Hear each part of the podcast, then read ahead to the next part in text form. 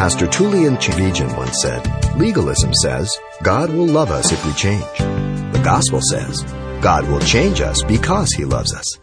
Today, Pastor Xavier Reese underscores the simple truths about how the love of God reshapes us and dramatically changes us.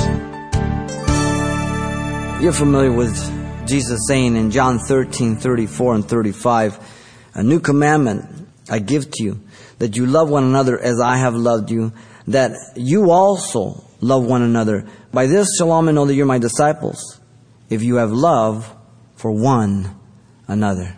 So as we love one another, we demonstrate that we are His disciples, that He's living in us. In fact, John in 1 John 3:14 says, "We know that we have passed from death to life because we love the brethren. He who does not love his brother abides in death." And so it's a constant check on my own heart. Not that we don't go through the fleshly thoughts or the feelings, but I bring them into captivity. I bring them into subjection to Christ. I pray that God fill me as I yield to Him. Paul says our love is to grow in 1 Thessalonians 2, 12 and 13.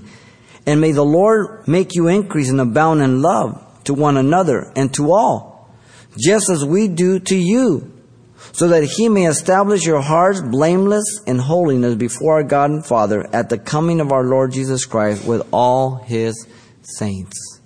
And so we have to be careful we don't become static in our love. You have to cultivate it. You have to work at it.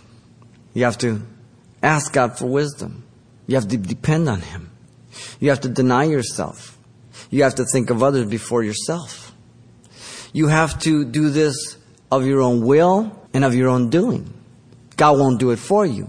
Yet if we're willing to do His will, He'll enable you. He'll meet the need. John in his epistle, 1 John 4, 7 and 8, says that love is to be the family resemblance. Beloved, let us love one another, for love is of God, and everyone who loves is born of God and knows God. He who does not love does not know God, for God is love. And so there has to be a family resemblance. Love is one of the family resemblance. Okay? We usually look for some resemblance of the parent. And we usually can see it, find it, particularly in the mannerisms, the expressions. In fact, we will confuse sometimes father and son or mother and daughter on the telephone because they almost sound alike sometimes. You see, God was the initiator. We responded. So we, in fact, are mimicking Him. We're drawing from Him and we're resembling what He did to us. 1 John 4:12 God desires to perfect love in us. No one has seen God at any time. If we love one another, God abides in us, and his love has been perfected in us on an ongoing basis. You've been listening to Simple Truths with Pastor Xavier Reese, a daily devotional of the enriching and precious truths found in God's Word. We appreciate you listening each weekday at this time, but you can hear this program again by following the radio listings link at CalvaryChapelPasadena.com. For more on the other ministries at Calvary Chapel Pasadena, visit our website.